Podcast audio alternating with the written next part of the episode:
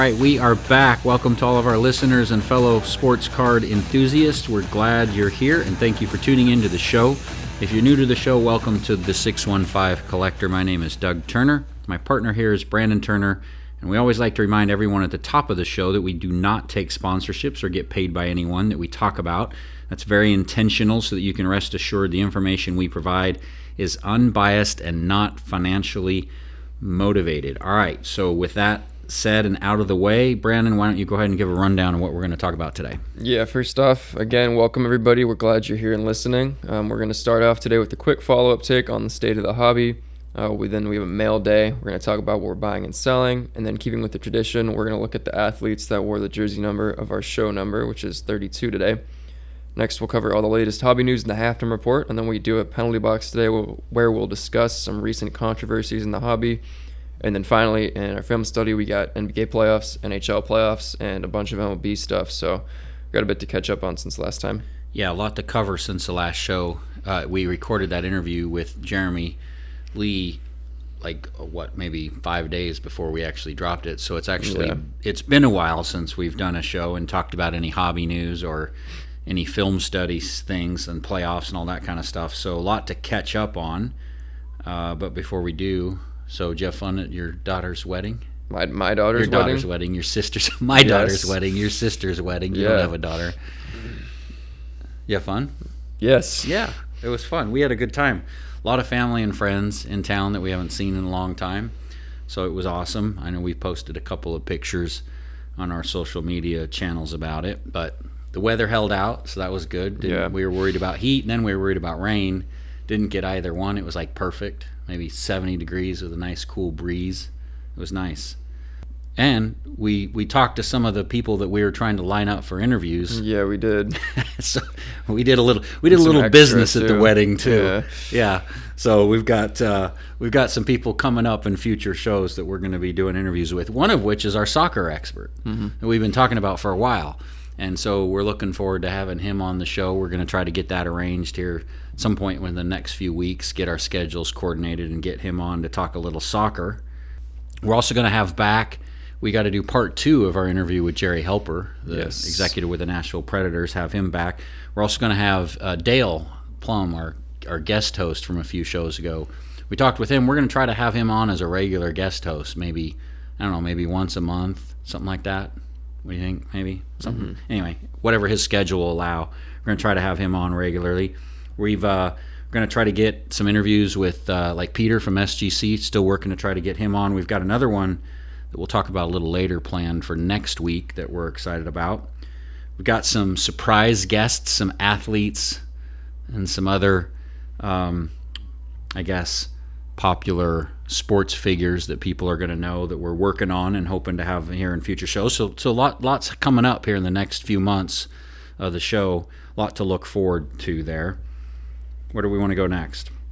Oh, well, do you want to stay to the market? Yeah, get that right. out of the way. We'll get out. Yeah, we won't be talking. We've talked about this for the last first. couple of shows, but it just seems to continue to be a hot topic in the space. I think people are probably becoming a little overly concerned about it it's just part of the cycle. But we'll address a couple things. So one thing I did want to address was this idea. Remember, there are going to be leading and lagging indicators, just like there are in the stock market, right? So, as an example, right now the stock market's going down. A lot of people will look at the stock market and say, "Well, I don't understand. You know, the economy's still growing, earnings are doing well, employment's doing well." Well, the stock market's a forward-looking mechanism. So, a lot of those things like unemployment, you know, stats and um, the economic growth, like GDP stats, things like that, those are all generally considered to be lagging indicators or at best maybe coincident indicators, but not leading indicators. Well, I think the card market's no different. Card market, you know, what each one of those are, what the leading and coincident lagging ones are, I couldn't say for sure just yet. I haven't done enough research or analysis to be able to point that out. But what I would say is that I think, you know, when you hear people talk about, well, products still selling, you know, it's selling out off the shelves or off websites or whatever, and you know, show traffic at shows is still pretty good. I'd probably say those are more lagging or maybe coincident indicators at best. I certainly don't think those are leading. By the time you see that, it's too late. It already, you know, most of the correction will have likely already happened. And then that'll be the time when everyone's probably talking about how bad things are. That'll actually be probably the bottom and the time that things will, you know, start to pick up and go the other direction. So it's just something to think about. Um, I also would, you know, point out that there is a difference between there being a soft market in terms of the prices paid and in terms of activity, you know, so just volume of transactions.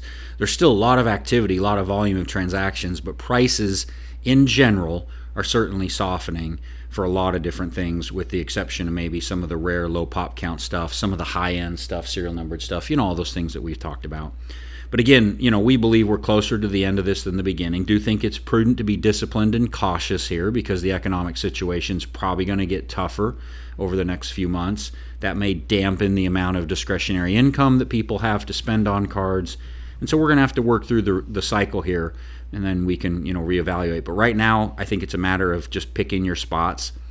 You know, I've heard some people talk about they're worried about, oh, well, how do we talk about the state of the market and the slowdown without causing panic? And I'm thinking, to be honest, I just think people are too concerned about this stuff. The the ups and downs are just part of the cyclicality of investing and collecting. There's going to be ups and downs. Just know that.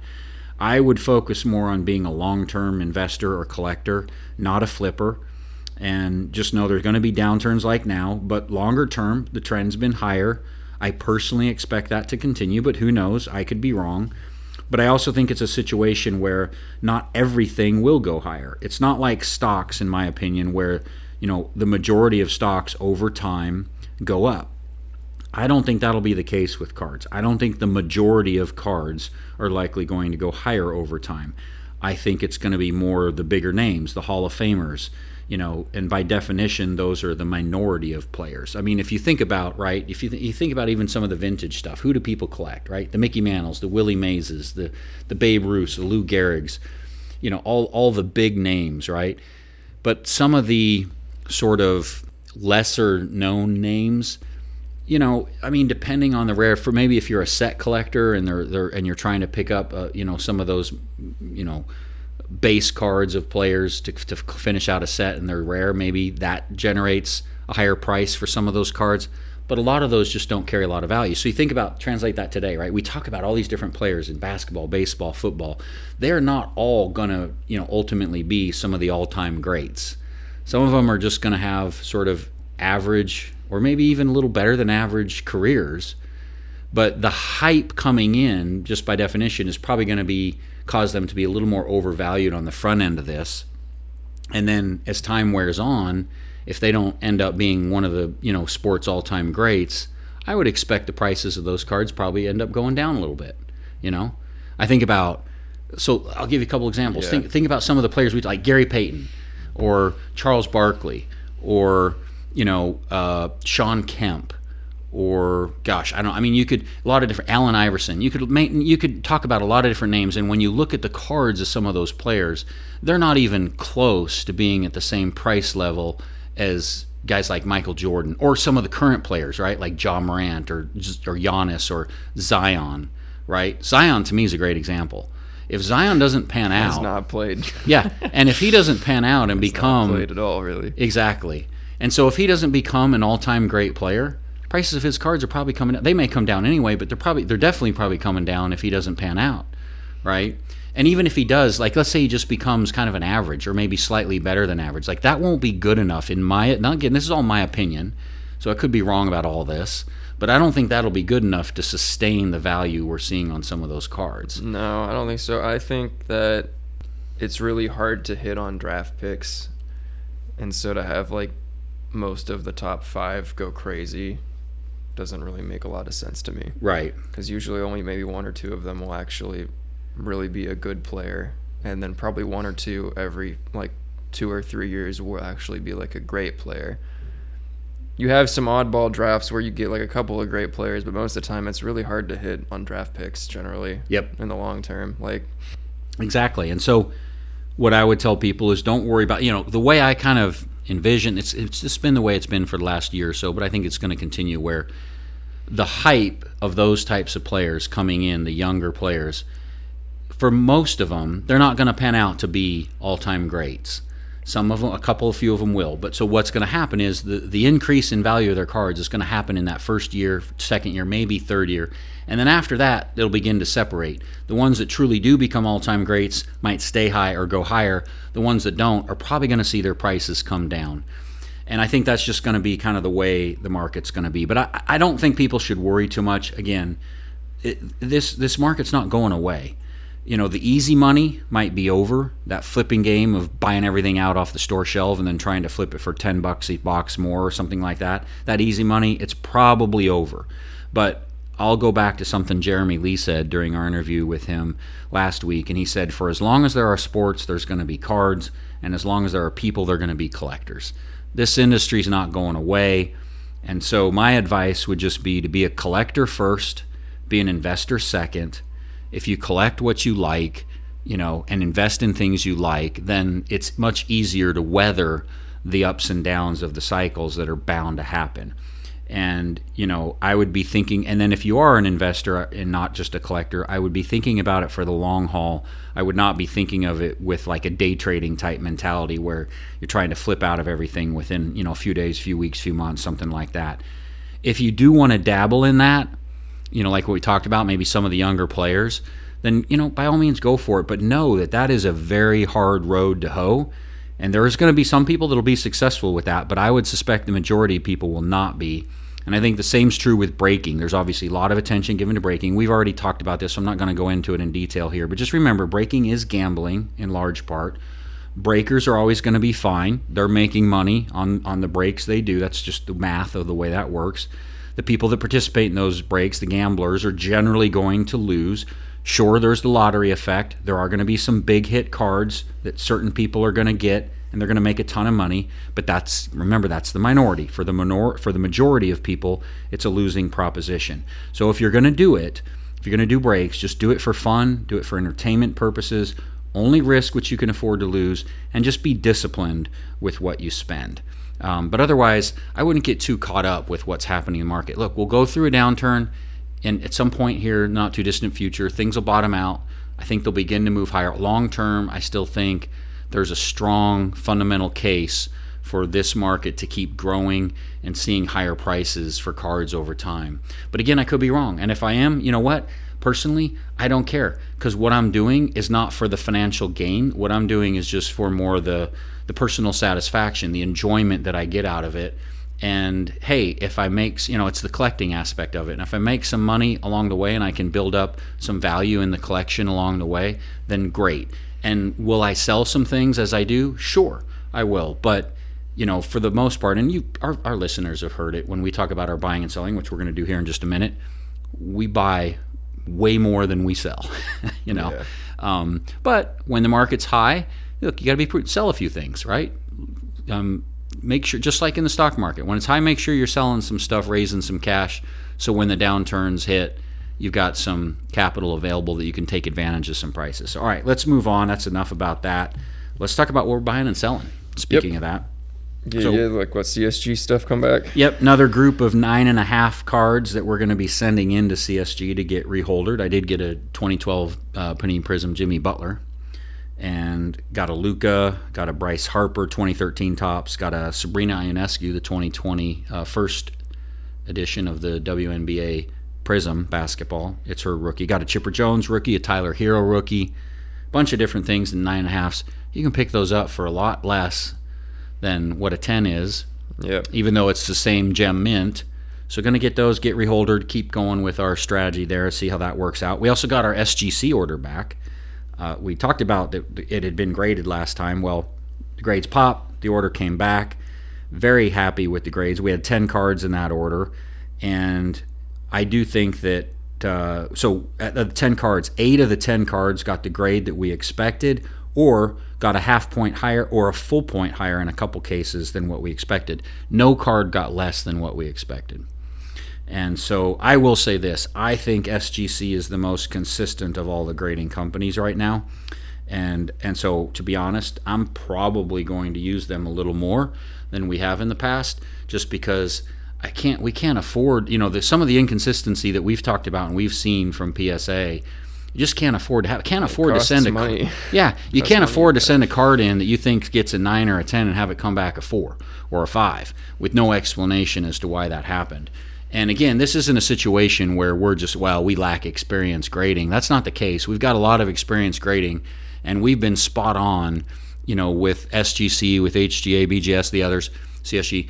You know, we've been spot on with how we grade the cards. The only company we've had real significant deviations from how we graded and what came back was PSA. And it's not on a majority. It's typically on only one or two cards per order. But that's like 10%. You know, if we're sending in 10 cards, you get one card back, that's 10%. Or if you send in 20 cards, you get one or two cards back, it's 5 or 10%. So 5 or 10%, we're getting these massive deviations with no explanation. And it's a, you know, so I don't like it. So we'll keep, it's not that we'll, we'll keep using PSA, but I really would like to see a lot more consistency, or or else see them provide some kind of like graders notes or some kind of information when they provide the grades back about why a card received that grade to make it a little easier because you know like I said, when we've looked at a couple of the cards we've looked at, there's there's nothing there that we see that that justifies the grades they got. Yeah. And we're looking up, you know, bright lights, 5x magnification, getting in all the, all that kind of stuff. So anyway, but very happy with the SGC order that we got. We got three nine and a halfs, we got four tens, we got one nine, and then we did have those two that they didn't grade. That was the two yeah, that we got at the Mint Collective. Still don't know why. Yeah, we don't know why. We got them. They sent them back to us. Those are the ones we got at the Mint Collective. So who knows? We might have to send those into PSA or somewhere else. I don't know. But um, anyway, so that was good. Let's see what else. Uh, did pick up a hobby box of the Upper Deck 2021 2022 Series 1 hockey cards going to be chasing the young gun inserts in that one. Those are the popular rookie cards of hockey players. So you got in this in the series one release, um, some of the ones to go after will be uh, Cole Caufield, Tanner Jeannot, who's uh, near and dear to our heart. He's a Nashville Predator, and Trevor Zegras, who we've talked about a few times on the show. There are a few others. Um, I think there's a total of 50, if I'm not mistaken, young guns in each of the series releases. But those are probably the some of the, the ones that we're hoping to get. Also, did pick up, can't remember if I said this last time, it picked up a couple of the 2022 Bowman baseball hobby boxes, but haven't got those yet, so still waiting to get those from Topps. We haven't ripped those Crown Royale boxes we got. We're to no. have to do that. We need to rip at least one. Yeah. And see. A lot of people are finding the Kaboom cards in there. Not sure if they did a I thought they were just a case hit, but feels like there's people are finding more of those than I don't know. That would but anyway let's see what else. Oh, did get some additional shares talking about the collectible, the fractional ownership platform. So on the collectible platform, I did get some additional shares of the John Elway rookie card basket. Man, that's a 1984 Topps. There are two cards in that basket, both PSA 10. Prices coming down, so I'm sitting down there with a limit order, just picking off shares when I can, and I so I was able to get a few more shares of that one. I did sell some of the 1959 Topps baseball set lot. It was all PSA eights and nines on collectible. I had a gain in that one. Wanted to raise some funds for the purchase of the Elway shares, so did sell some of that. And I'll say this too: looking at the order books of some of those um, fractional platforms, I think there's going to be some great deals to be had uh, if you're patient and pick your spots because these platforms might perform a little differently from the physical card market. It feels like people might be panicking a little more on those platforms and seeking liquidity and trying to kind of get out at any price. And so I think it's going to possibly create some bargain prices. And so if that happens, just, you know, could be some good opportunities to pick up some iconic cards at some decent values. I'll give you one example I'm looking at. I, I, own some shares in this one already, but it's the Michael Jordan rookie card. It's graded a 10 by SGC.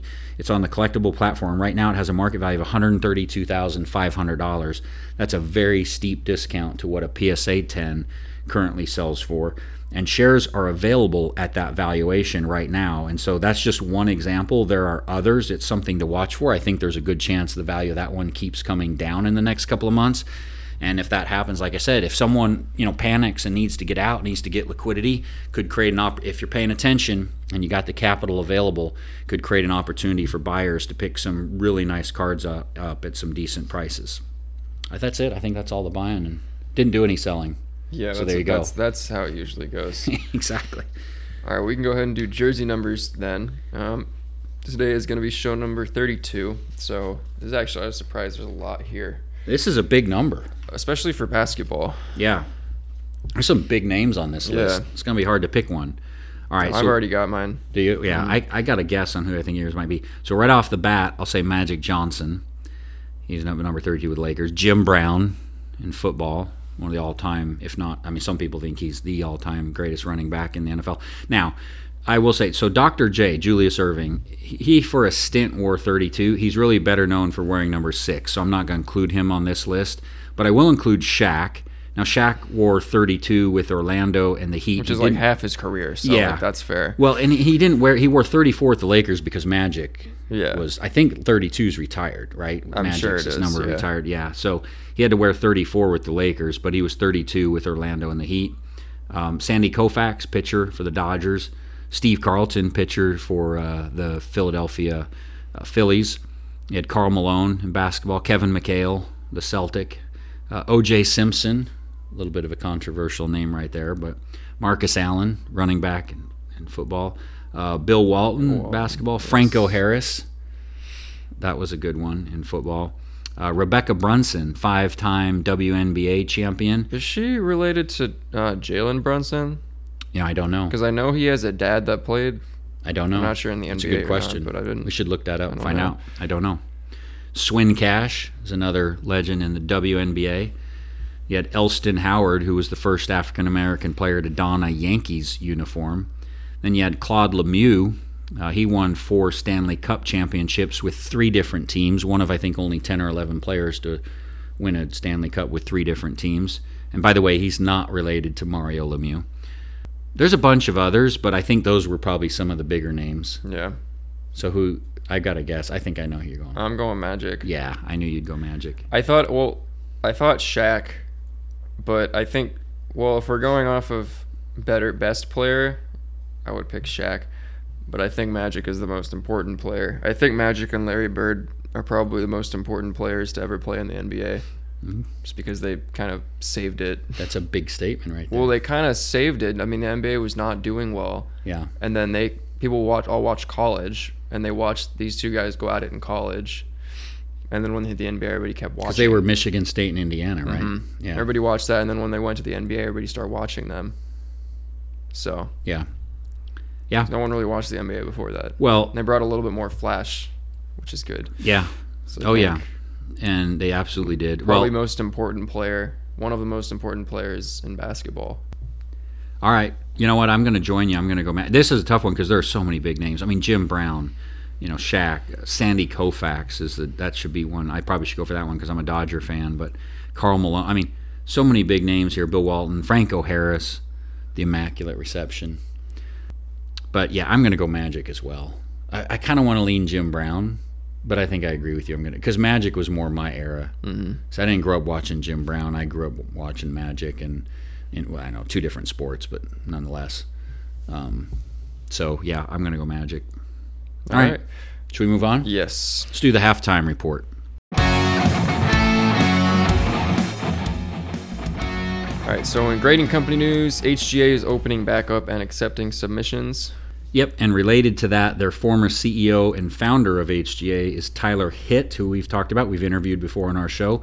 He started a breaking company called Rip Hit Card Breaks, and here's the the big poll he had this past week. Uh, remember those Jersey Fusion cards that are out there? There's kind of some controversy around, not controversy, but they're one of those where people either like them or they absolutely hate them. But they're basically where they take these cards and they put like a patch or something on it and then their number. Anyway, I don't get into We can post on social media, but. Uh, there was a bounty out for a Justin Herbert card. It was a one on one that had the NFL Shield patch on it there was a bounty out. I think uh, Adams, I think it was, they were going to pay what was it, maybe fifteen thousand dollars or something for that card. Well, he pulled that card in one of his breaks hmm. of of a Jersey Fusion case. So that card has been pulled, and so I suppose whoever got it might take advantage of that bounty to sell it. Maybe. Yeah. Uh, so CSG introduced their new label for a perfect 10. It is black, white, and gold and foil embossed. Yeah, we'll have to post a picture of it on our social media this week. Um, CSG also announced they're increasing hiring bonuses to 3,000 for select positions as they continue to grow and look to expand their operations. Yeah, so if you're looking for a job and you want to do something in this industry, give CSG a call because uh, sounds like they're all, all, the companies. I think PSA, SGC, others are hiring as well. But um, that was interesting. Uh, Leaf, Leaf, the trading card company, took an extraordinary step. They filed a lawsuit against an NFL receiver, CeeDee Lamb, from with the Dallas Cowboys. Mm-hmm. They filed a lawsuit for breach of contract because he hadn't fulfilled his obligation to uh, autograph cards. This was some of the. This relates to some of the redemption issues that we've talked about, where mm-hmm. people aren't getting cards back. So, and it was believed to be the first time that a trading card company had taken legal action against a player. And guess what? It worked because they Leaf came out after the news broke and reported that CeeDee Lamb has returned all the cards autographed as promised, and so they're now going to be able to begin fulfilling redemptions. And so maybe a notice to Panini, maybe try that strategy and yeah. see if you can get these cards back and get get redemptions filled. Um, there have been a lot of card releases, so we're going to touch on a few of them now. Okay, so Topps did release what's called GQ or Gypsy Queen. Uh, their hobby boxes and blasters and everything else. That's a baseball uh, set and then they also released their uh, it's called Bundesliga. Is that right? Is that how you pronounce it? In soccer. yeah, it's their stadium. I think it's Bundesliga. Whatever Liga is how it looks. How it's, that's how it's spelled. But uh, their Stadium Chrome, which is I think a nice set in soccer. If that's something that you're interested in, that's a good one to go after. Um, Panini has Prism Football, Noir Basketball, and Obsidian Football coming. Uh, they've also released Immaculate Basketball and Court Kings Basketball, as well as Diamond Kings in baseball. Yeah, and then they also released a soccer uh, set as well. It was their Mosaic Serie A, all these different soccer leagues. Mm. Uh, but that one is coming within, I think, the next week. That one will be released. And then uh, something Jeremy mentioned, Jeremy Lee on our last show when we interviewed him about hockey cards, and that is the cup. I'm not sure we've talked about that product line before, and so um, felt like it probably appropriate for us to do so. It is a product produced by Upper Deck. It is one of the highest end products in hockey.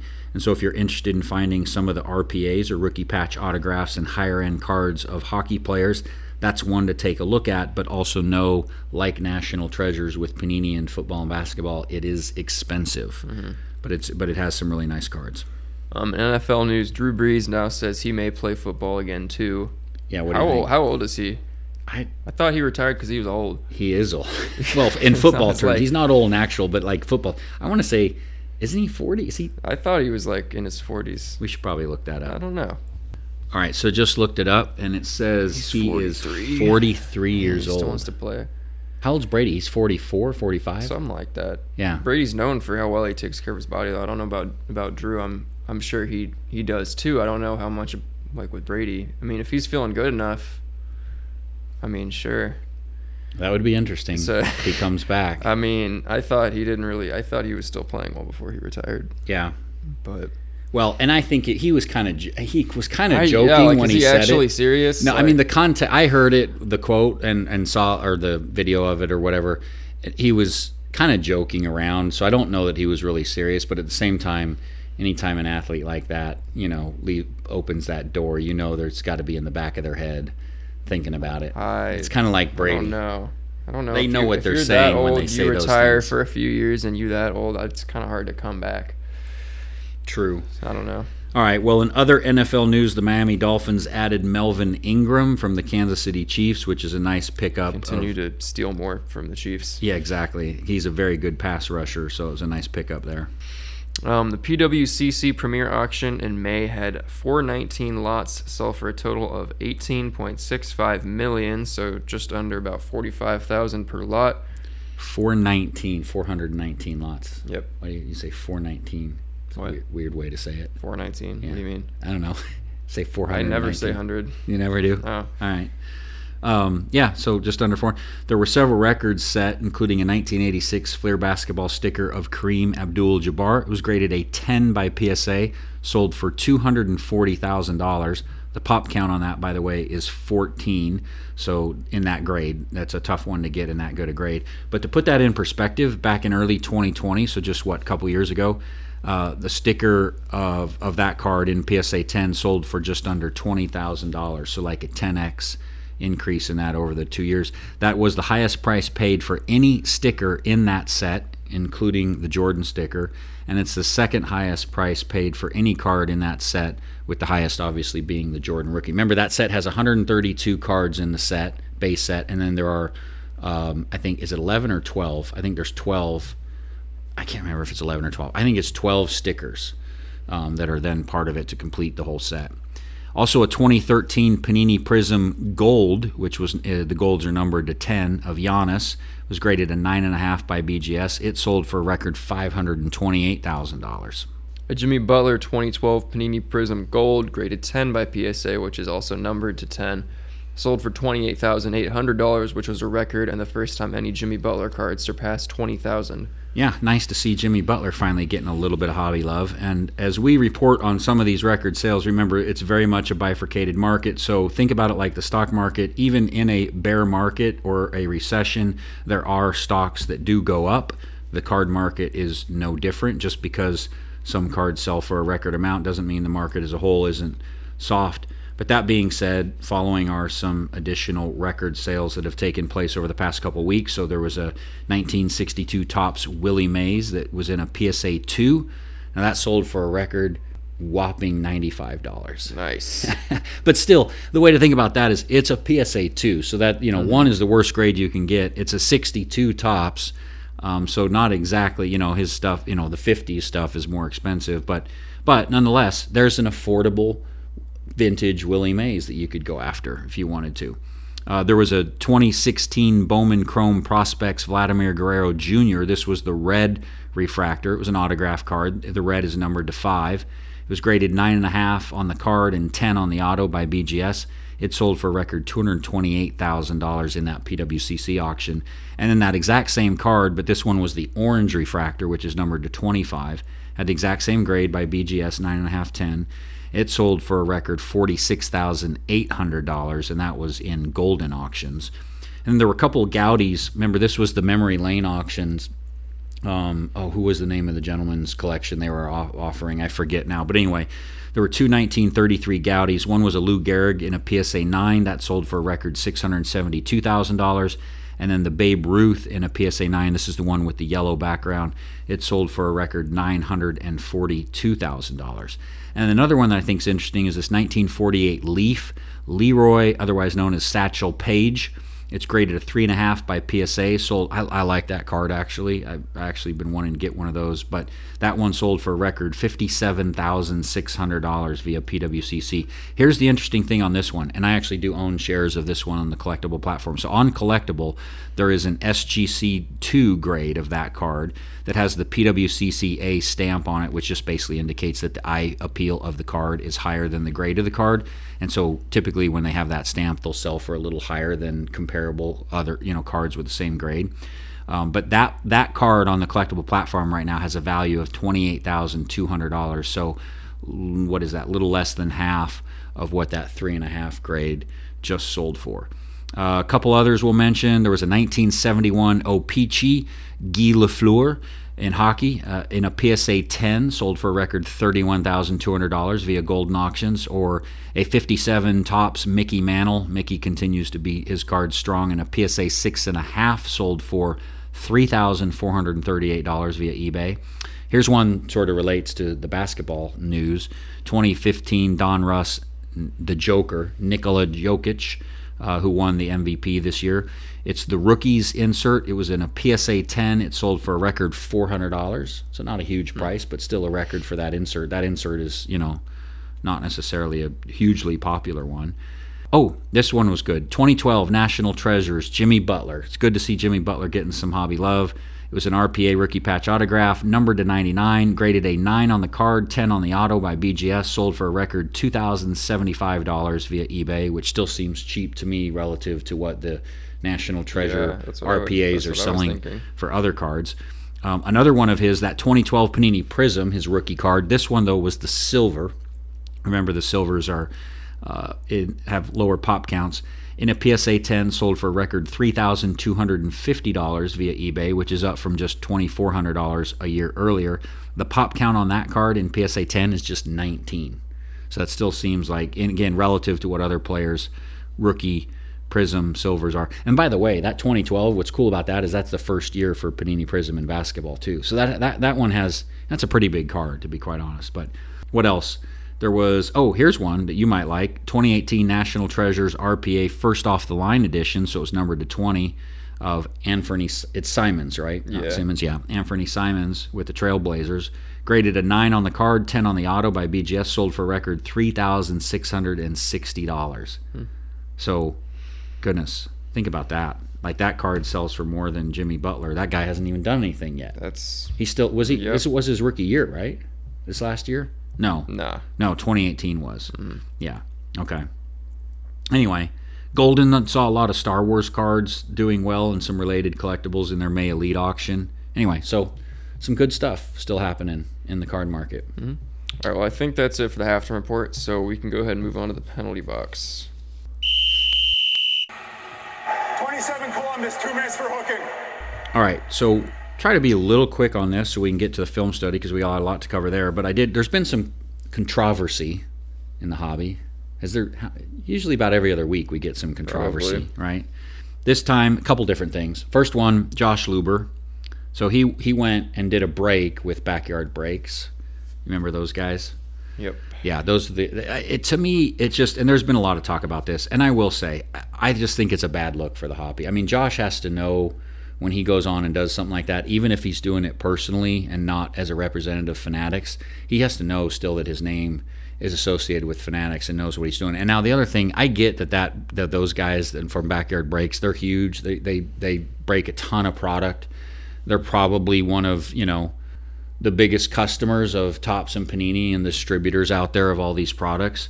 But nonetheless, given some of the things that those guys have been involved with, I just don't know that you really want to have your you know name and image and everything associated with them. So, and I will say I'm not necessarily impressed so far. Well, I do, I do, I'm impressed with Josh Luber's resume.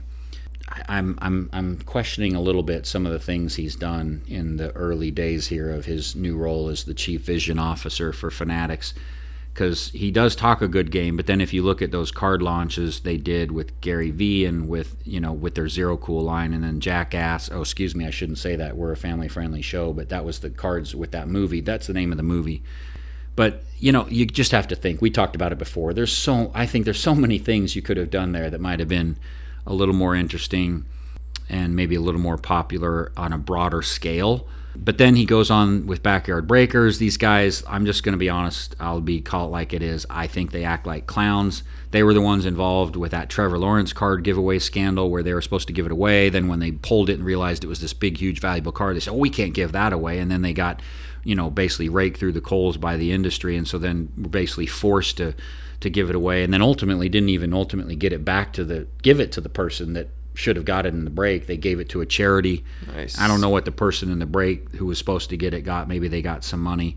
There's been accusations out there. Granted, nothing's been been proven that I know of, but that they've been scamming people in breaks. Right before Josh Luber joined them for this, there was some controversy about how they might have been marking cards in order to rig the breaks. Again, I'm not going to get all the details on that. The bottom line is you just have to kind of, you know, it's not a great look to go and do that after all that. And then this week, rumors started to fly that Josh Luber might be out at Fanatics. Now, Sports Collectors Daily posted on their social media site that their sources, who was a Fanatics spokesperson, told them that there is absolutely no truth to those rumors. So we'll see. A lot of scuttlebutt around all that. And I will say, well, I, I think there's probably not truth to those rumors, but I, I wouldn't be so sure that there's not some, you know, maybe he's not out but I wouldn't be surprised if you did see some some changes or some shifting around. I do think it's a situation where there's smoke, there's fire. I do doubt he's out, but who knows? Maybe he would be. But I wouldn't be surprised if maybe his role changed a little bit. Maybe they bring someone else in to work alongside of him, maybe kind of balance out what he's doing, bring a different perspective to it. I don't know, but it'll be interesting to follow that and see.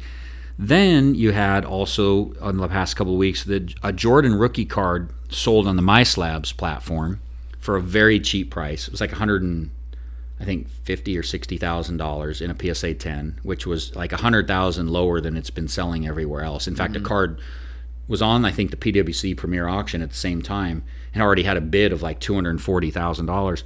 So a lot of people were kind of questioning why it was so low, and then people started to look at the card And when they started comparing images of the card that had sold, because that exact card had sold in auctions for several years ago, two different auctions from a few years ago. One was Goldin, one I think was SCP auctions um, several years ago. And there were some discrepancies. And so then everyone involved kind of started looking into it, and it did turn out to be fake. Now it got caught. My Slabs did a great job working with the buyer and seller, working with PSA. So I don't think anybody lost out on the deal. It all got taken care of. Uh, but the scary thing about it is, uh, and the thing that doesn't seem to be talked about that much is that the the PSA slab that card was in looked very real. And as I understand it, I think PSA said that the flip or the label, the flip's just another term for the label, was fraudulent, and that I think the slab might have been fraudulent. They've deactivated that cert number, but you know you got to think if that slab and label weren't real, I mean that's a problem. I don't know how you would identify that. They've got all kinds of things to try to identify fake slabs, but that was a, a little scary from my perspective and probably one of the things that doesn't get talked about. By the way, we are. Did we mention this earlier? We're planning on having Matt from My Slabs. No, we did not mention that. All right. Well, we're planning on having him on our show next week. Um, he's going to be a guest interview, so stay tuned for that. We'll hopefully get a chance to. We're going. to this isn't the only thing we're going to talk to him about. This actually broke after we'd already. We wanted to have him on just to talk about My Slabs and the market and everything else, but then this broke after that. So hopefully we can ask him a couple questions about this as well. Then the last thing you had happen is this company, this other f- breaking group or company, whatever you want to call them, called Platinum Card Breaks. They had a scandal break because uh, there was a re- as they were doing a break, there was a redemption card that they and I'll you know hard to get into all the details here without going too long, but basically. If there's video out there you can watch, go online, YouTube, social media, whatever. Look up Platinum Card Breaks. You can see the video. I watched it myself. They clearly tried to hide a redemption card that they pulled, and they they talked about it like, oh well, we supposedly missed it and we supposedly threw it away. Hmm. Well, people that were watching said, hey, we we saw there was a redemption card that was in the box that you just supposedly threw away. So he turns to this guy that's in the room with him and says, Hey, can you go get those boxes that we just threw away in the garbage? So he does. He comes back in. They supposedly pull these boxes out of the garbage. They find that the redemption card's in there and try to play it off like, oh, I, I didn't know, I just missed it, I just threw it away. Well, then people, you, if you go back and watch the video, because this stuff gets recorded, you watch it closely, you can see he didn't actually throw that box away. The whole thing was a little bit of a sham. He put he kind of off the side, off the camera. He kind of sets the box off to the side and then kind of pretends like he throws it away. When he turns to ask the guy to go get the garbage with the, that supposedly has the box in it, you can see him reach for the box where he had set it aside. He kind of pulls it in. He kind of shifts it over to his other hand, and as he goes to grab the garbage, he kind of has shifts it to that hand, pulls it, and like, oh, here's the box but you there's clear evidence on video mm. of him storing that box, setting it aside, not throwing it away, which indicates he absolutely knew, had knowledge there was a redemption card. He was trying to hide it, and then clearly see him as he gets caught. You know, trying to reach and kind of hide the fact that he didn't throw the box away and try to slide, slide it back in and make it look like he did. Anyway, the bottom line was they were trying to basically scam people. And so yeah, so you, you had that happen. And I will say this a lot of people have been talking about, you know, nervous about, oh, these different things that might drive people out of the hobby. And, you know, whether it's the downturn or whether it's NFTs or whether it's, you know, whatever, tickets, whatever it is. There's kind of all this countries about, you know, uh, different opinions about different things. But the one thing that'll drive people out of the hobby faster than anything is fraud and scammers like this. If people lose trust in the space, they're going to leave the space. So while several people are saying, hey, we should be focusing on the positive and not the negative, and that too many people are too negative, it's kind of hard not to be negative when every week there's another story about someone trying to scam people out of their money or trying to sell counterfeit fake cards or whatever the case is. And so and I will say too, because I've heard this, this idea that you know, well, hey, just people make mistakes, and so as long as they own up to it, we should just forgive them and move on. Well, yeah, I, I believe in forgiveness, absolutely, and I do know. Look, nobody's perfect; everyone's going to make mistakes, but there's a difference between making a mistake, an honest mistake, and an intentional criminal or illegal act, and especially from adults who know better right? I think about the industry that I'm in. If I steal from a customer, at best I lose my job. I'm likely going to get censored and not allowed to work in the industry ever again. At worst, I go to jail for it. And even if I own up to it, to own up to my mistakes and say, hey, I'm really sorry or whatever, those consequences are still going to be there and they're going to be enforced. So, no, you know, I don't believe we just give people a pass on this stuff. I do believe we can forgive them, but we can hold them accountable at the same time. It's not mutually exclusive. There are consequences for your actions, even if you've got remorse for it after the fact there are still consequences that you have to suffer for that. And we need to clean up the hobby of all this crap and not tolerate it and do our best to rid it from the industry. And I think talking about it helps make people aware of it. And if that drives some people out of business, well, I think they should have thought about that before they decided to scam people in the first place. And so rather than kind of wringing our hands over fractional ownership platforms or NFTs or all these other silly things and kind of have this melodrama going on and overstate the impact of that stuff, those are not the things going to drive people from the hobby. Fraud and bad actors and scammers are, are going to drive people from the hobby. They'll make people run as fast as they can and they won't come back. So, no, I don't think we should sweep this under the rug. I think we should shine a spotlight on it. I think we should make a statement that we're not going to tolerate it and that if you do it and you get caught, you're going to be held accountable. We're not just going to accept apology and move on and let you continue to do what you do. There's going to be consequences for your actions. Yes, we can accept apology, we can forgive, but there will still be consequences for your action. And that might be that you're not allowed to do business in the space again anyway, so that's how I feel about it, and just wanted to address it because, like I said, there was kind of a lot of that going on the past couple of weeks. All right. Anything else? I think you hit everything. All right, let's move Let's on go. to film study. Okay, let's start with basketball because I've been doing wanna too much. start with basketball? Yeah, because people want to hear from you. All right. I'm too much talking. Need to get you in here, and you're a bas- You're a resident basketball expert. So, All basketball, right. NBA playoffs. Where do you want to go first? Well, I don't remember what we even uh, talked about last time. That's all right. I don't Well, even know if we had like. Well, I'm just trying to think where the playoffs were at last time. That's all right. We'll just start Either where way. we are now. I so we mean, got at the Celtics and Heat finals. series right now. The Celtics up three games to two. Game six is tonight. Is that right? Yes. Yeah, we're recording this on Friday night. We already talked about. It's fun to see Jimmy Butler getting some hobby love. It's been a good series, Ish. ish. I mean, the first, the first four games were all there were 20 point leads in all the first four games. Yeah, but So, at I least mean- at least these two teams are playing what I'll call organized basketball. There's actual strategy, actual offensive sets and plays being run. It's not just guy runs down and throws up a 35 footer with before half the team's even crossed half court. Nobody's Yep. under the basket to get a rebound. Yep. And then we just run to the other side of the court. That that what drives me nuts about some sometimes you see that in the NBA, but these teams actually understand the importance of every possession and the strategy involved. It feels like anyway. They do. I mean, these are two teams that really. I mean, Celtics weren't playing like that to start the season, but they really, I mean, obviously, really turned it around um, and settled into that. I mean, every team that's left right now um, does that, and I think that to make it this far, you kind of have to. Golden State definitely does that. They just got Mm-hmm. For past sure. Dallas pretty pretty handily, really. Gentleman's sweep, Mm-hmm. four games to one. Not very surprising. Uh-uh. Uh, not at all. They took care of business. But yeah, so Golden State will go to the finals. That's interesting because that's, I think that's the sixth time in the past eight years that they've been in the finals, which is nuts. I mean, that's It's That's funny to me because to you get as a dynasty. everyone wants to kind of.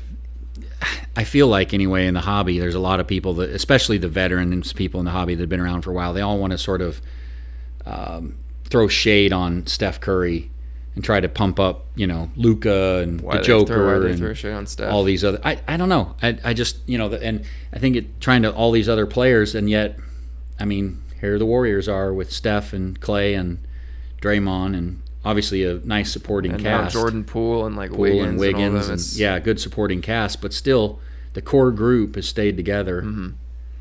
That's the one nice thing to see too, right? I I mean, mean, that's why it's a dynasty, and I think it's it's now that they have Jordan Poole too. It's so different because Draymond Green just has so many options. He can just he can throw the ball literally wherever he wants to, and just totally pick apart a defense. It's ridiculous because all three of those guys, obviously, they can shoot that thing.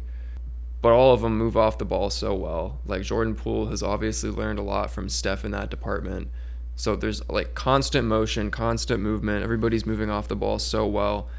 And Draymond, I mean, if you like he he hits those passes and he usually throws them like ahead of the way before the player before the other guys are actually even like there yet. So like that's part of the thing they play so fast, they move off the ball so much. It's really hard to stop. Yeah, he's Like- anticipating it really well. which is pr- probably part of the reason they turned it over so much. But clearly, it has not been an issue just yet. So But it is nice to see that the teams that are doing things organically, rather than just going out and buying a lineup of superstars like the Lakers did. I, the Warriors, maybe you could accuse them of that when they went and got Kevin Durant, but not really. It was just the one. The rest of the core team was still there. But well, and they did that was interesting. Actually, they had five players that their, their entire starting lineup that season had, or at least one of the seasons, were all stars at one point, Yeah, which is just kind of hilarious to me. but it does feel more real to me when it's done that way. That's just my opinion. I know it's not necessarily for everyone, but Hey, Steph can maybe get a Finals MVP finally. yeah, Um, oh yeah, and actually something we should mention is they have those two conference finals MVP awards now.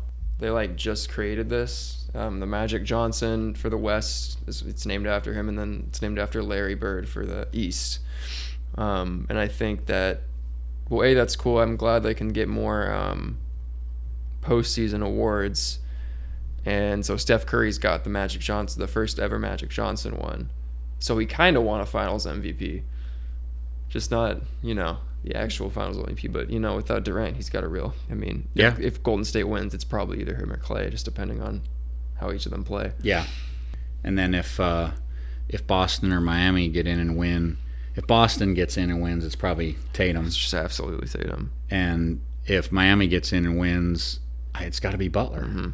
I mean, well, if they don't depends. win, they Look, cannot. They cannot win if the Finals MVP is not Jimmy Butler. Give Well, I was going to say it depends on how the series go. cannot But the reality of it is, if Butler does not, If I Butler mean, there's doesn't other play guys, well. Mm-hmm. right? Tyler Herro or Bam, but what it really comes down to Butler, and that's what it's really coming down to in the in the current series is Butler's play seems to it's it's really important for the Heat.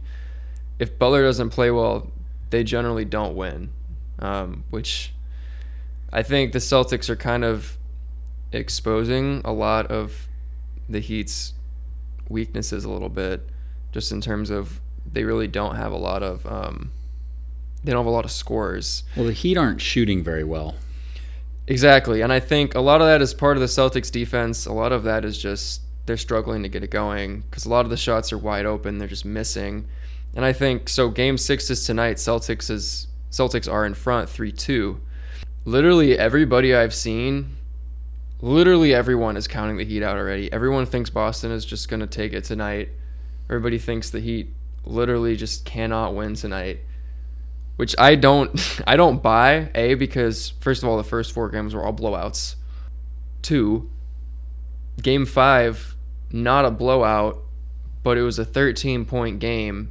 Ended up being a 13 point game. It was a lot closer than that for most of the game until the fourth quarter. Um, Jimmy Butler scored 13 points, four for 18. Tyler Herro's not playing with a groin injury, and Bam couldn't make like 10 footers. he missed like probably five or six 10 footers he normally makes. And like some of those were hard, but a lot of them, especially with Jimmy, very makeable shots. And now everybody wants to say, and I kind of agree, I think Jimmy's kind of compromised. It's clear that he's not, I mean, he's been dealing with that knee inflammation. It's clear that he's not right. Yeah, Lowry's obviously not right. He's been in and out with the hamstring thing. So they're dealing with injuries. Jimmy definitely does not have the same explosiveness he normally does. So I think you can, because everybody's like, oh, like the Heat, who who's who the Heat, who are the Heat gonna go to?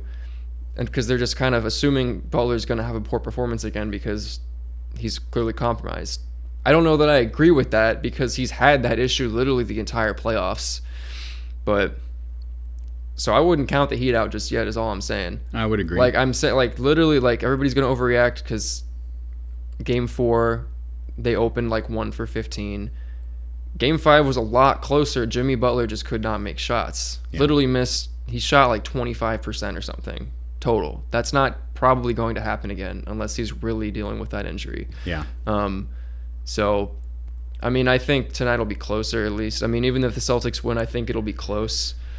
I think, but I think I think I think there's going to be a game seven for sure. I hope there is, uh, just because it's a good series, and I'd like to see it go another game. You know, the one thing I would say there too, I like the strategy Miami had. I can't remember if it was Game Three or Game Four, where they just came out and said, "All right, anybody but Tatum has got to beat us," and they they basically just almost And like dude, boxing PJ one on Tatum. PJ is so someone- good at that. That's like why you have PJ Tucker too. He literally that's why Milwaukee won last year against the Nets. Is they just they put PJ Tucker on Kevin Durant. He's such a freaking dog. Everybody complained that he was playing football, but like it wasn't as bad as the Celtics are being this year. I'm just saying.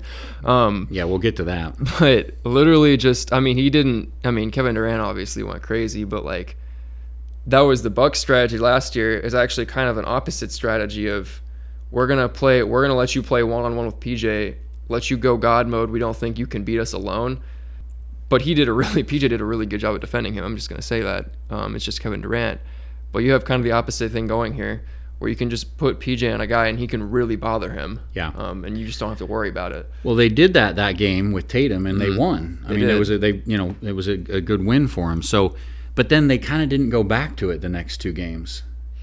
They've they've kind of gotten back away from it. I don't know why, I'm not really sure but I think well I don't think they had Tyler they did have Tyler Herro in that game. They're having some lineup issues I think right now. And I think probably my guess is part of that is that we're bringing in people like Duncan Robinson and some other guys who maybe don't get as much playing time. Duncan is not a great defender. And so PJ Tucker needs to be a little bit. You can't just put one of your best defenders on one guy the whole night when you got like, because like the thing about doing that is if you put one guy basically playing a, almost a boxing one on one guy, then the other four guys have to lock up the other four guys yeah, and say like, we're gonna basically play four on four. But if you can't do that, then you can't really. You don't want to keep one of your best defenders just like somewhere else completely the whole game, you know? Yeah. So that could be it. I'm not 100% sure on that. But I think it, it probably does have a little bit to do with the lineup issues. Well, and let's talk about the officiating for a minute because you brought it up, and I actually agree. Look, Boston, it's very clear to me that Boston has taken a strategy from day one in the playoffs. They they did this same strategy with the Nets, they did it with the Bucks, and now they're doing it with the Heat, where it appears to me they're just saying, "Hey, let's just go out and just mug everybody, play very physical." Because we don't believe the refs can call a foul on every possession. They won't do it. And so we can get away with it probably two out of three times and as long as we do, we're going to be fine. And they do. And I just, I, I will say, I, I, I personally, I don't like that strategy. I think, and I don't like the. You hear some people say it's the playoffs, let them play. No, look, a foul's a foul. Just because you get in the playoffs, if you, if if, and, and we saw it a couple times, right? I mean, and I know it goes both ways, but there were a couple times where it was so egregious, where like there's a Miami Heat guy standing under the basket, shot goes up from Boston's got the ball, shot goes up. Miami Heat guy's got the rebound, and a Celtic will just come up behind him You can and call him out, literally Robert, just Robert Williams. yeah, just literally just you do it like yeah, every game. Just throws I'm the guy, just him shoves him in game. the yeah, he just shoves him in the back, throws him out of the way, gets the rebound and puts it back up and scores. It's like, are we just gonna ignore that and pretend that didn't happen, not call the foul? I mean, good gracious, like come on. I have been getting frustrated. Okay, so here's my take on that. I think that generally in the playoffs, it is going to be more physical. I think on judgment calls where it can really go either be a foul or a no call, I think I'm good with them having those be no calls in the playoffs. On like judgment calls like that, Sure. where it's kind of close. Maybe guys just getting under their body a little bit, they're bumping. Maybe it's Yeah. Maybe you call it a foul in the regular season. I'm good with that not being because like it's the playoffs. That's fine. But like what we're talking about is there's like a lot of like hacking, pushing, and holding that's being let go. Mm-hmm. Like a lot of it, and you can see it. It's pretty egregious usually. And it A lot of that is of a lot of that is being let go, and that's those are still fouls. Like that's like an unfair foul where you really can't do much about it. If someone hacks your arm in a layup, you're probably gonna miss. Yeah. If someone pushes you, you're not really expecting that because it's basketball. Um, and obviously, if you're getting held by like a strong guy, like you- can't get the rebound or whatever. But if someone's just like getting into your body on a drive and they're not like overly doing it, where to the point where they're pushing you off of like, you know, your your way or whatever, like as a blocking foul would be, I'm good with that. Yeah. That's because you can play around that. Like that's just kind of part of the game at that point. But the other stuff is that's I still hear a you. foul. Yeah, exactly. I hear you, and I agree with that. But I but I agree with, with the other part too that because if you're the fouls that you're talking about that they're doing, the holding, the pushing, the hacking. I mean, those give you an advantage, and if it's giving you an advantage, it ought to be Mm-hmm. And that's called. the spirit of what a foul is. Is contact that gives you that creates an unfair advantage. Right, right. So I don't know, but but clearly Boston has taken that approach, and the refs have definitely been very lenient. And like I said, this isn't just this isn't just oh sour grapes because of the Heat, and you're a fan of the Heat. And I'm gonna say Miami's doing it too now. I literally they're getting called for it a lot, but they're also not a lot. And I saw there was a very there's a play I think in either game five or game four. It was probably the most obvious hold ever. It was called, but I just saw it and I laughed because literally Bam Bam was just tugging on like like Al Horford or Grant Williams' arm or something, not letting him get through. like it was so obvious. He like had him in a full lock, but was just tugging. like I was just like, okay, Bam, like nice. I mean, Like, at that hey- point, I mean, they were down like ten or something. The game was pretty much over, so I'm like, okay, do whatever you need He's to like, do. hey, if they're gonna do it, we're gonna do it yeah, too. I just thought it was like that was just kind of funny how obvious it was. Like I was like, you're literally just like tugging him, like Well, and in fairness to us, we've talked about this for now what since the playoffs began. We talked about them doing this to Brooklyn in the first series. We talked about them doing this to Giannis and the Milwaukee Bucks in the second series, and now here we are talking about it again. So, anyway, um, speaking of Giannis, he did become the first player ever to have 200 points and 100 rebounds and 50 assists in a playoff series. It wasn't a losing effort to the Celtics, but we hadn't had a chance to talk about that since that happened. So he averaged 34 points, 15 boards, and seven assists. Um, pretty impressive series. What else? You know, I will say this. So here's one question I've got for you. We were talking about Magic, and you were talking about Magic and Bird and them saving the league. So my question for you is because I, I like the strategy of these teams. I like, you know, of Celtics, Heat, of Golden State. Seems like more old school basketball. We're not wasting possessions. We're running offensive sets. We're strategizing, trying to get different matchups and whatnot. There's a lot of motion and movement. So I love that. The one thing that I feel like the NBA has been missing of late is those rivalries. You know, back in the day, you had these great rivalries that you just talked about between Magic and Bird, the Lakers or Celtics. You had between the Bulls and the Pistons with Jordan and then the, you know, Isiah Thomas and Bill Laimbeer and the, the Jordan rules and all that. You've had historically some of these just great rivalries between players and teams. And when I look at the league today, I don't necessarily see those rivalries. Yeah, well, it's definitely not as pronounced. I would say, I would say like maybe like late two thousands, you kind of had a Celtic Laker thing going for a minute, and then I would say the Cavs Warriors four year stint where they were in the finals. That was probably a rivalry, and I've heard players from like the Cavs talk about how much they hated the Warriors. Mm-hmm. So I mean, I think that's about as close as you get. I don't think it was about. I don't think it was quite the same. But I think you have these like kind of short, like little short-lived rivalries pop up just by teams meeting often in the playoffs. Like I think we were starting to see one with Milwaukee and Miami, but then they didn't meet this year. I think that there's been a couple others like that, but it's just like it's not really long enough to where you can really call it a rivalry. So it's not really the same, but Is that something that you think we're gonna we're losing or gonna continue to lose because of the parity that the league has been going for? I mean, that's one thing I wonder. Like parity's great, right? Because now you got more teams that are competing that are in it, and so better for a broader fan base. But at the same time, I don't necessarily parity also means you probably don't develop those same kind of rivalries that you've had in the past. Because to your point, Yeah, a lot of guys it requires you to it requires you and pe- people move around, but also it requires you to kind of meet the same team over and over Exactly. in the mm-hmm. playoffs. And parity, that's not what happens. I mean, that's just, that's just, that's the thing. Like you have these so many good teams in one conference. Like it's bound to you're not just gonna have the same teams be good every year. And if you are, there's you know, right now seems like there's three or four other teams that are just as good, at least in the East, that could go and and beat you anyway. So yeah, I don't know. It's that could be part of it. I think, but you have to also. I mean, there were a lot of a lot of a lot of great players back then. A lot of teams competing that you just kind of don't remember. Um, people never remember that the Bucks had like 60 wins most seasons throughout the 80s and 90s, somewhere in there. They just never really made it deep in the playoffs, so no one really remembers that. Mm-hmm. Um, so you know, I don't Yeah. think there's a, there's a huge difference between like now and back then as far as that goes. Besides maybe just like player movement, maybe with the play in a little bit, but I don't know. Well, and I suppose too the player movement, like you said, because I think the Warriors, given they've kind of kept that core team together, so they've kind of done it more organically than going out and bringing in a bunch of free agents or whatever. It feels like they, you know, a lot of t- they there could be a little bit of rivalry there in terms of becoming kind of the team to be. I don't know. Anyway, I, I, I there's there's pros and cons. I get the idea of parity, and there's there's pros to that. I guess one of the cons to it is that you don't get as many of these rivalry type things develop.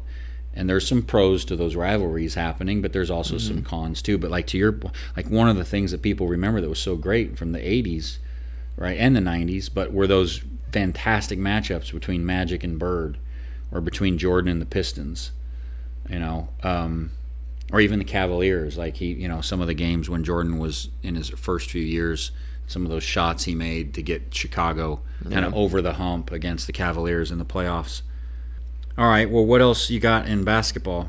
By the way, looking at some card values real quick for some of these guys. So we talked about some of the record sales for a few Jimmy Butler cards, but generally speaking, Jimmy Butler's card index, if I'm looking at Card Ladder, or not if I'm looking at Card Ladder here, it is index, is relatively flat, uh, up just a small single digit percent over the last couple of months. Um, oh, however, when you go and look at someone like Jayson Tatum, Jayson Tatum's card index on Card Ladder is up pretty significantly, up over 30% in just the last three months alone. And, you know, a lot of his cards have really kind of started to, to take off. You know, even though Butler's getting a little more love, it feels like, you know, there's probably a lot more hype around Tatum right now than there is around Butler. Oof. Man, that dude is so good. Yeah. Like I'm just like watching the series, I'm just like in awe sometimes. Like I wish he wouldn't make those shots, but I'm just like, wow. Like Yeah. those are just that's just ridiculous. Like he's so good. Yep. A lot of Kobe in him. A Yeah. lot of a lot of flashes of Kobe. If you've ever compared the two's moves, it it's Kobe's his favorite player. It's very clear. A lot of what a lot of his offensive game he learned from Kobe. It's uh it's kind of nice to see, kind of fun to see. The funny thing is, Steph Curry's cards, even though they just made the finals, they're down. Probably because they were probably up because of the record, though, is my guess. Yeah, but they were they're over the last three months. uh, His index is down fifteen percent. Now, some of the cards like his his 2009 Topps base rookie card in a PSA 10. It's an expensive card. Sells for about ten thousand dollars. There's a pop count of about 365 of those right now. Uh, but that's probably more flat over the you know to slightly higher over the last three months. But the index as a whole is is down although his stuff was already kind of spendy. So Tatum, yeah, I mean, I don't know what Tatum. We'll see. I guess if he if he goes to the finals and they win, they win. There's probably some more upside in his stuff. But if they don't, you know, you probably see the values of those come down at least till next year. And if they can make another run next year, I mean, Tatum's got a chance to make himself into one of the. Oh, for sure. I think they said this last year, and I agree. I think in the next, well, they said in the next five, now four years, um, I think he could very well be the MVP of the league. I mean, he's finished, I think, top five the past two seasons. Yeah, He finished top five this season, I know for sure. First team All NBA, so and his uh, his rookie card, by the way, is in the 2017 sets, and so like his Panini Prism silver PSA 10 pop counts 761. Give you an example. Three months ago, that card was selling for about nine hundred dollars. It is now selling for upwards of sixteen hundred dollars. yeah. So almost not quite a double in price. On the other hand, Luka, which we didn't talk about, Luka's one of those ones. So here's here's one, here's some question I have for you about Luka, and then we'll go on to either hockey or baseball. But I'm thinking about next year. So Dallas just got bounced, and I'm thinking about their what they look like next year, and I'm thinking, is this potentially as good as it gets for Dallas? because when I look at next year's example, you got the Warriors, you got the Suns. Now we'll see what these teams do in the offseason. But then you also have a team like Denver who's going to come right with the Joker MVP. They're going to come back as we've talked about a couple of injuries they had this year that you know with Jamal Murray coming back and some and some other you know pieces there. I don't know if the Trailblazers are in full rebuild and they're just irrelevant, or if they do something around uh, Dame.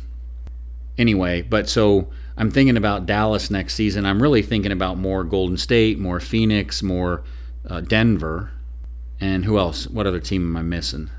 The Clippers, Memphis. the Clippers probably too. The Clippers, Kawhi and PG. Kawhi, and yeah, exactly. The have Clippers, those they'll have those guys And back, I think with all those guys, they're they're the favorite. and then Memphis, Mm-hmm. right, with Ja and Bane and every. I mean, they're gonna be good. So then I think about those teams, and I think is Dallas gonna be? Are they gonna be? Is it gonna be a down year next year for I have- Dallas in comparison? Well, I've wondered this every year, but they keep surprising me. They keep starting bad and then taking a step forward, and they finished about a spot in front of where they finished last season every season. Like they finished sixth, then five, and now four. And every season that happens, it comes around. I'm like, I don't know if Dallas can really compete in here, um, but then they do.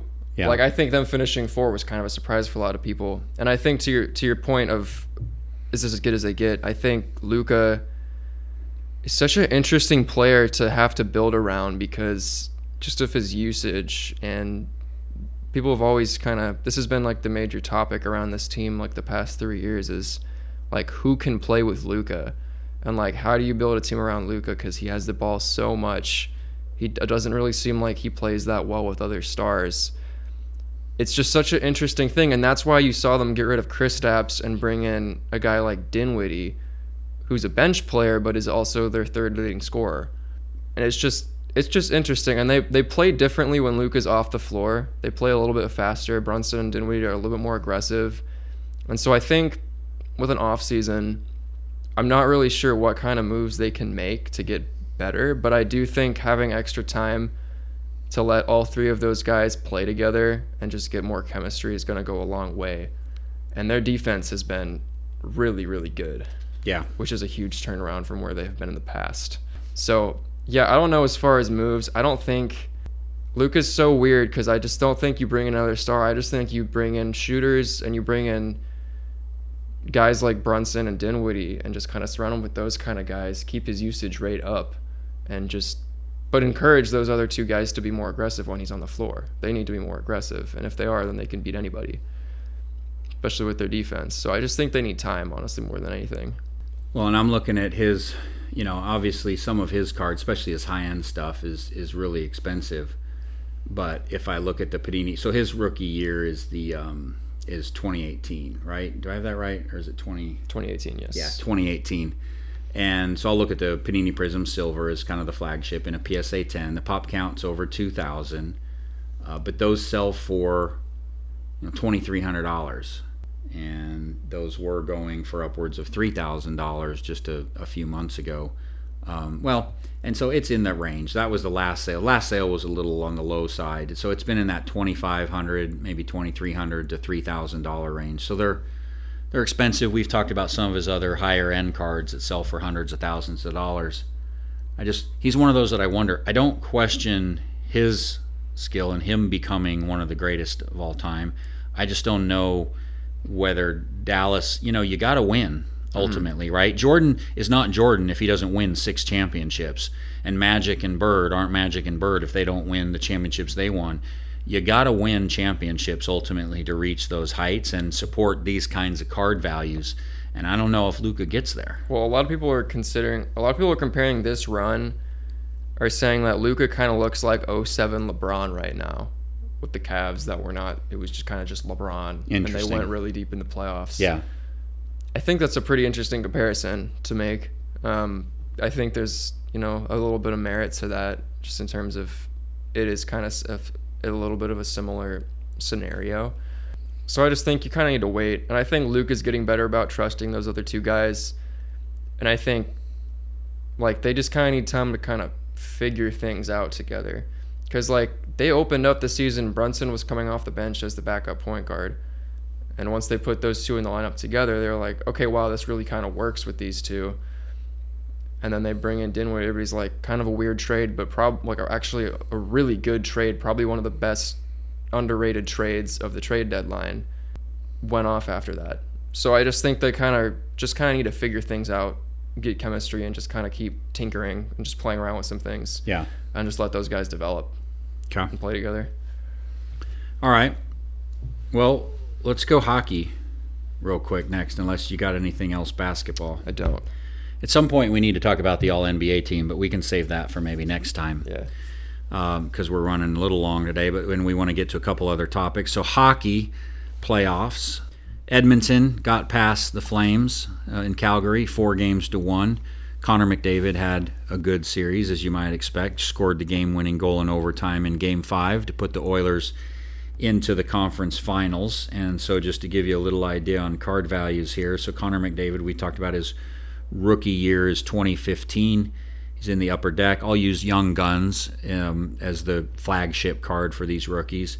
And in a PSA 10, the pop count on that's about 2,300, and that card sells for about $3,200, give or take. The interesting thing here is it's down quite a bit. So that card just you know six months ago was selling for pretty regularly for up around four thousand dollars, and now it's down to more like three thousand dollars, give or take. Um, now, if you expand that out to about a year, um, so a year ago was about it's about flat. Um, so not not necessarily a, a, lot of movement over the past year in that particular card. But anyway, he's one to watch. Now the flip side, Colorado, um, staying in the West. Colorado's up three games to two over St. Louis. Nathan MacKinnon had a hat trick in Game Five, although it was in a losing effort. Um, Kadri had a hat trick for Colorado in a Game Four win. But I'm going to focus in on MacKinnon because I think he's. We've had. I think both Jerry and Jeremy talked about him. I've always liked him as well. He seems to have been the predator killer in the past, you know, few years. Every yeah. time the Preds meet him in the playoffs, he seems to skate circles around us. That guy's got some serious speed on the ice. But I'll use his young guns. He's in the 2013 set is his rookie. In a PSA 10, the pop count on that one is actually just under 900, so not a lot of those. And that one sells for about eight. Uh, let's call it $900. Um, so over the last six months, it's actually f- pretty much flat to maybe down just a little bit. Um, let me expand it out to a year. So over the last year, definitely down. That card was selling for upwards of maybe fifteen hundred dollars. So there might be some, you know, there might be some value in in Nathan MacKinnon because he's a fantastic player. Now, obviously, he's not. He's been around for a while. But uh, if Colorado makes a run and, and gets a Stanley Cup championship under their belt, that could that could be positive longer term for the value of his cards. Uh, flipping over to the East, you got the Carolina Hurricanes up three games to two over the Rangers. And then you got Tampa Bay. I mean, they're looking like the team to beat. The Lightning swept the Florida Panthers. Florida, I believe, was the number one seed, if I'm not mistaken. Tampa Bay took care of them like it was nothing. And remember, this is a team that won the Stanley Cup championship two years in a row. So they're gunning for a three-peat here and it's looking very possible for them. By the way, if they do get a three-peat, that hasn't been done in hockey since the New York Islanders did it back in the early 80s when they actually won four in a row from 1980 to 1983. Hmm. Edmonton came close during the Gretzky years in the 80s. They won four times in five years from 84 to 88, but never got three in a row during that time, only got two. And then uh, let's see who else. The Oh, well, no, I'm sorry, take that back. They won four times within five years from 84 to 88. They won again in 1990, meaning Edmonton, but that was without Gretzky. At that time, he had moved on to the LA Kings. You had the Penguins back in 91 and 92. They won back to back years. That was with Mario Lemieux. Then again, they did it, the Penguins, in 2016 2017. Those are the Sidney Crosby years there. The Red Wings from Detroit, they did it back to back in 97 98. Those were the Steve Yzerman years. I think that's the pr- proper pronunciation of his name. And they also had Sergei Fedorov on that team as well. So anyway, Tampa Bay is looking to make history here if they do get a three-peat, and probably the two names to watch on their team. Uh, no disrespect to the other players, but uh, Steven Stamkos and Nikita Kucherov, probably the two most notable names from them and I've got some of their card values up here on Card Ladder. So take a quick look at. Let's start with Steven Stamkos. Looking at him, his card values. We've been talk, We've talked about him a couple times. He's rookie years 2008, so he's been around a long time. His young guns in a PSA 10. There's only 325 of them in the pop count. Those sell for about $550, give or take. Um, his card ladder index is up about 14% over the past six months, so kind of reflecting some of the success that uh, he's been having. And then Nikita Kucherov, his card ladder index over the last six months up about 7%. Let's go look at his young guns. He's in the 2013 upper deck set is uh, his rookie young gun card in a PSA 10 pop counts about 300 and the last sales price on that was about 800 now the value of his stuff has been steadily moving higher um, of that young gun card over the really the last so let me shorten the time frame here because really over the last month so yeah so over the last month it's had about a 75% increase from maybe $450 a card to upwards of $800 um, during that time. So definitely reflecting the success that, that um, he's having in the playoffs and, and with Tampa Bay this year. So those are a couple names to watch with Tampa Bay.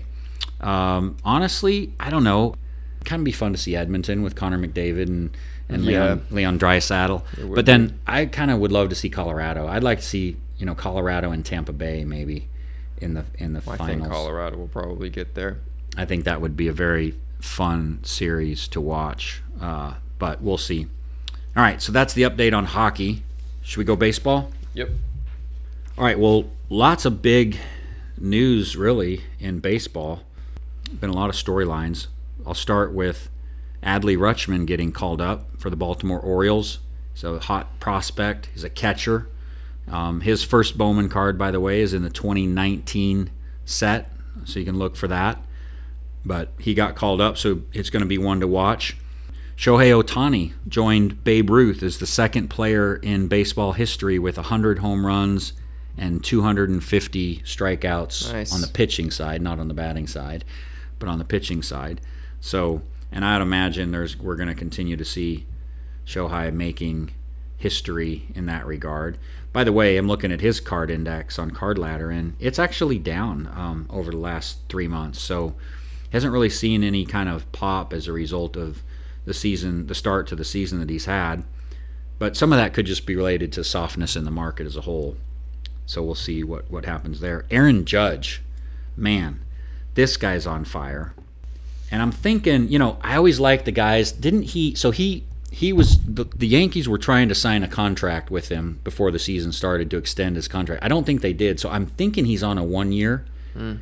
Yep. I love the guys that are on a one year contract, especially if they're in their prime. Uh, especially if that's a tip for fantasy baseball players out there. Those are the guys to go get. They always seem to produce their best seasons during that year. But Aaron Judge is on fire has the most home runs in the first 40 games of a season, I believe, in Major League Baseball history. Let's I'll give you some stats here. So, as an example, more home runs than Babe Ruth had through 40 games in 1927, more than Roger Maris had in 40 games in 1961, more than Sammy Sosa in 1998, 1999, and 2001, more than Mark McGwire in 98, more than McGwire in 99 and he's only five short of what Barry Bonds had in 2001. And why do I pick those players in those years?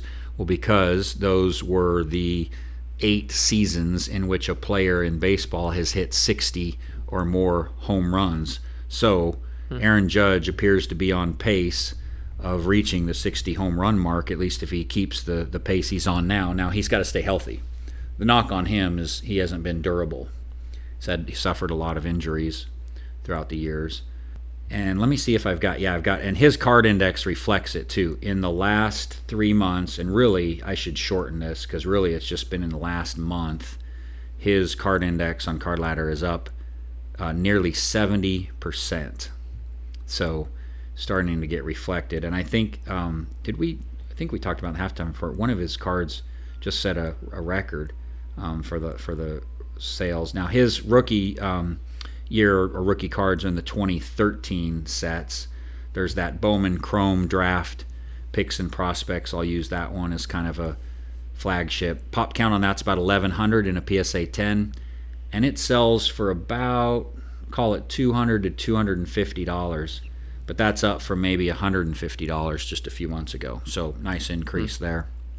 Oh yeah, we had it here. His 2013 Bowman uh, Chrome draft pick autograph card Superfractor 101 graded 9.5 10 uh, by BGS, sold for $324,000.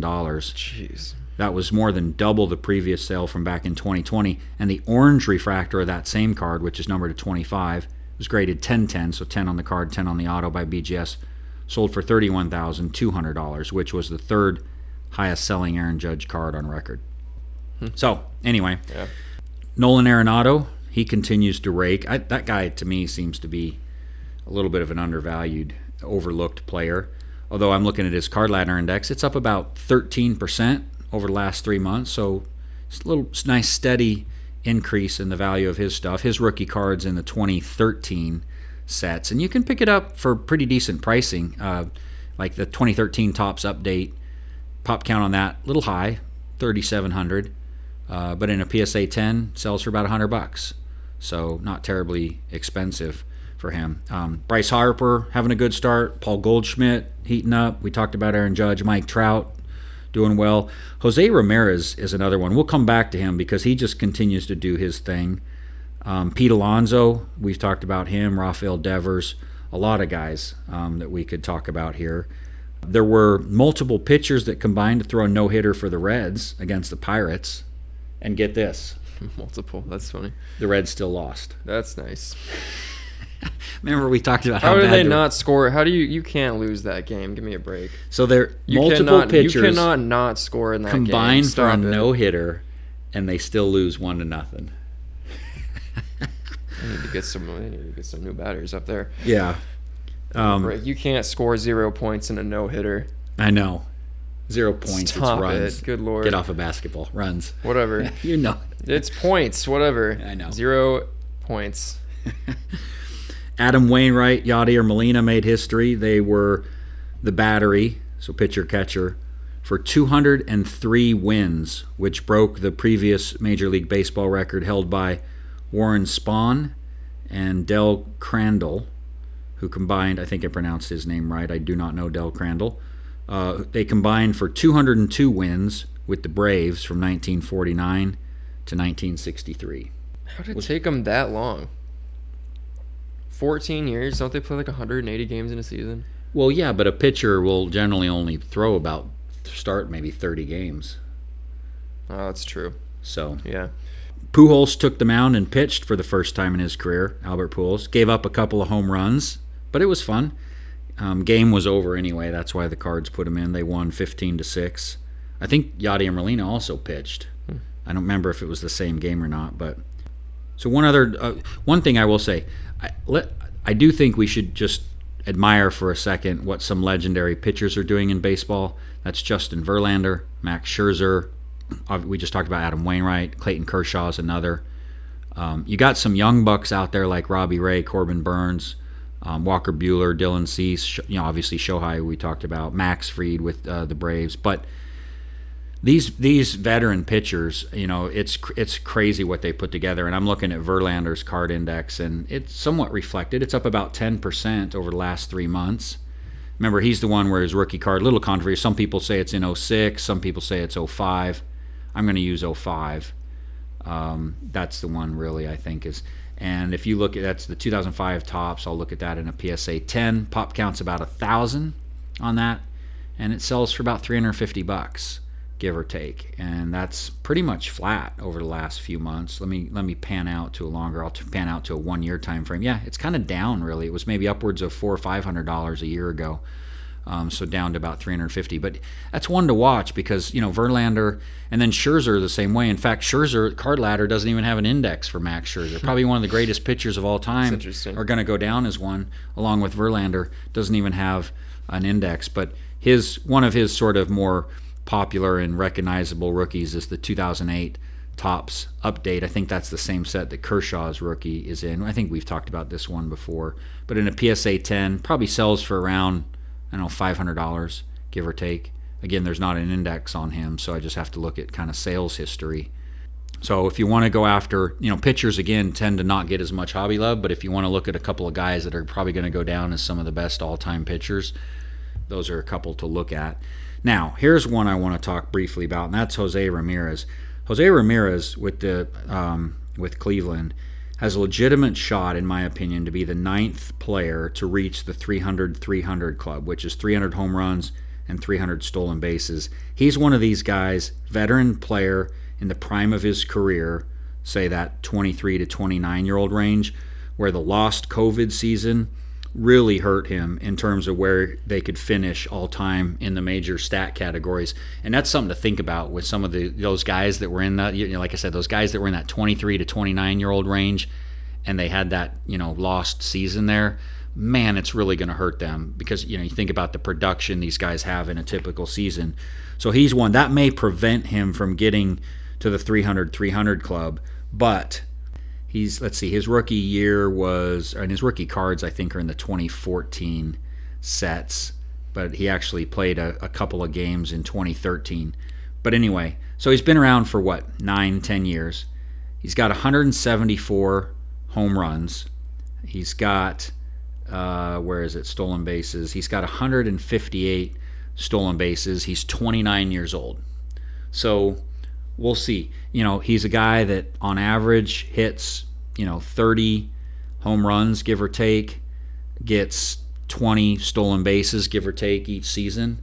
So if he gets another five to eight seasons with that kind of production, he could definitely get to the 300 300 club. And again, he would be the ninth player to do so. And when you look at guys that are still playing and who might have a chance to get there, honestly, there's not many. Mike Trout, maybe. You know, I would say a couple. Uh, if this was two or three years ago, I would say Mike Trout has a shot. But if you look at lately, he's not been stealing bases in in the last couple years the way he did early in his career.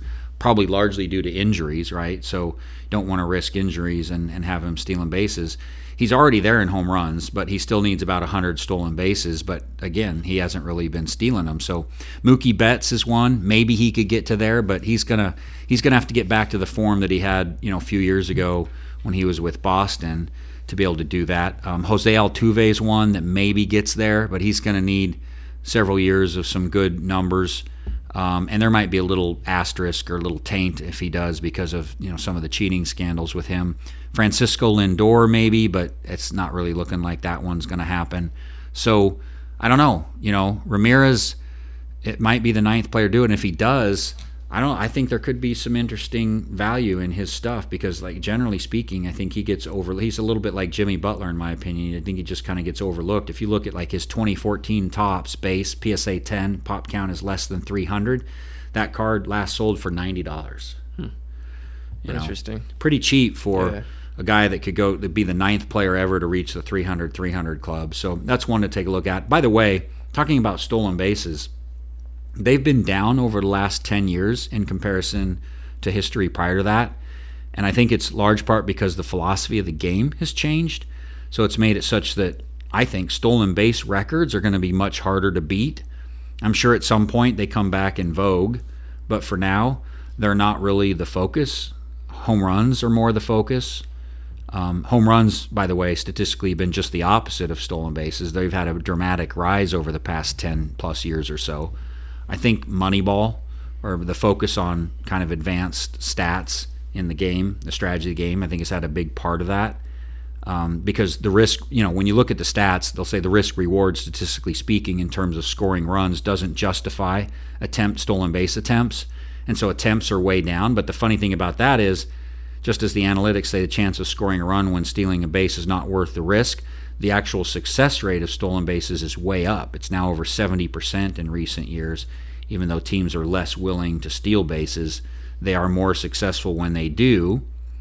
But as analytics have taken over the game, stolen bases have been a victim. So that could bode well for guys like Rickey Henderson or Lou Brock those are your number one, number two all time leaders in stolen bases. Obviously, Rickey Henderson's rookie card is in that 1980 Dude, Topps that, set. I want to say something. That analytics thing is kind of interesting to me because it seems yeah. like going against analytics, while analytics are helpful, it seems like going against them tends to be a good strategy when everybody's like doing the same thing, like going after analytics. Because, like you said it here, and I'm going to also relate this to basketball because I've been thinking about this too.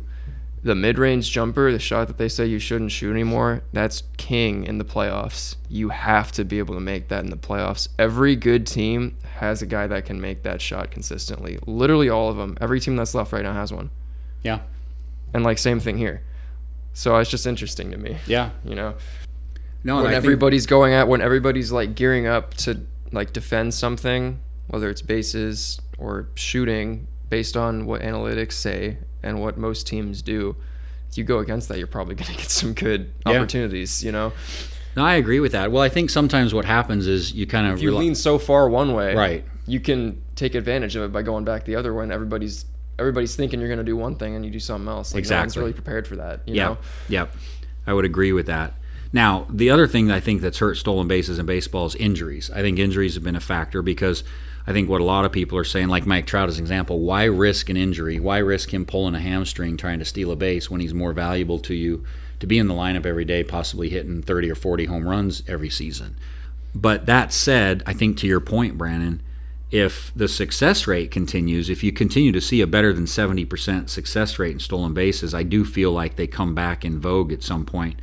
But for now, I'd say all those stolen base records that are out there certainly don't look like they're going to be broken anytime soon. And That's interesting. The way thinking about that is like kind of a like a pendulum. We should talk about that more later, maybe not today, but just in terms of like how it swings so far to one way. If you go back the other way, you get success because everybody's so focused on that and Yeah. expecting you to also be focused on that, you know? yep. It's interesting. Well- Because like you think about it, like I mean that that's like you said, it's swung. It used to be focused on stolen bases, and it swung to home runs. And in basketball, the focus used to be mid range, and then it swung to like threes and layups. And now it's starting to swing back a little bit, you know, Yeah. with, with some success. That's interesting. Absolutely.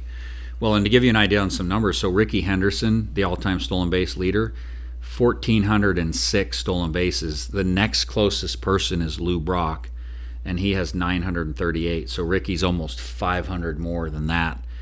And then you've got, um, um, you know, Ty Cobb's number four, Tim Raines number five. It works its way down. But in terms of current players, let me see because I don't, you know, who who's the current player that that is even on here anywhere? Uh, it'd be Dee Gordon, and you know he's probably I don't he's what he's in mid 30s I think probably his 10th 11th 12th season but he's got for perspective so he's got the most stolen base of any current player he's at 334 so Rickey Henderson literally more than a thousand stolen bases than the highest current player Nice. in the league. Yeah, so it doesn't look like that record. You know, I think Rickey Henderson and Lou Brock are pretty uh, safe atop as one and two in all-time stolen base leaders. So anyway, I do think that's an interesting thing to, to look at. Um, all right, well, that's about all I had on on baseball. Unless did you have anything else? I don't. well, there you go. I think that's the show. Mm-hmm. right, take us out. All right, yeah. So that's the show. Uh, thanks to all of our listeners. We hope you enjoyed the show. So please reach out to us, give us your feedback. We do want to hear from you. We use that feedback to make the show better and bring you the content that you find the most valuable and interesting. So let us know your thoughts and check us out on social media. Subscribe and follow our pages. Uh, we're on Facebook, Instagram, Twitter, and check out our website www.the615collector.com and subscribe to our email list. And please tell all your family and friends about us as well. Encourage them to listen to the show. Follow us on your podcast outlet. We've recently seen a nice uptick in our followers and our overall audience, and so we are happy and thankful for that. And remember, we do plan to have a guest interview on next week's show. Matt from My Slabs will be joining us if everything goes according to plan. So we're looking forward to that. All right, show number 32 is in the books. Thank you for listening. We'll see you all, we will see you all, I should say, next Friday, same time, same place, here on the 615 Collector.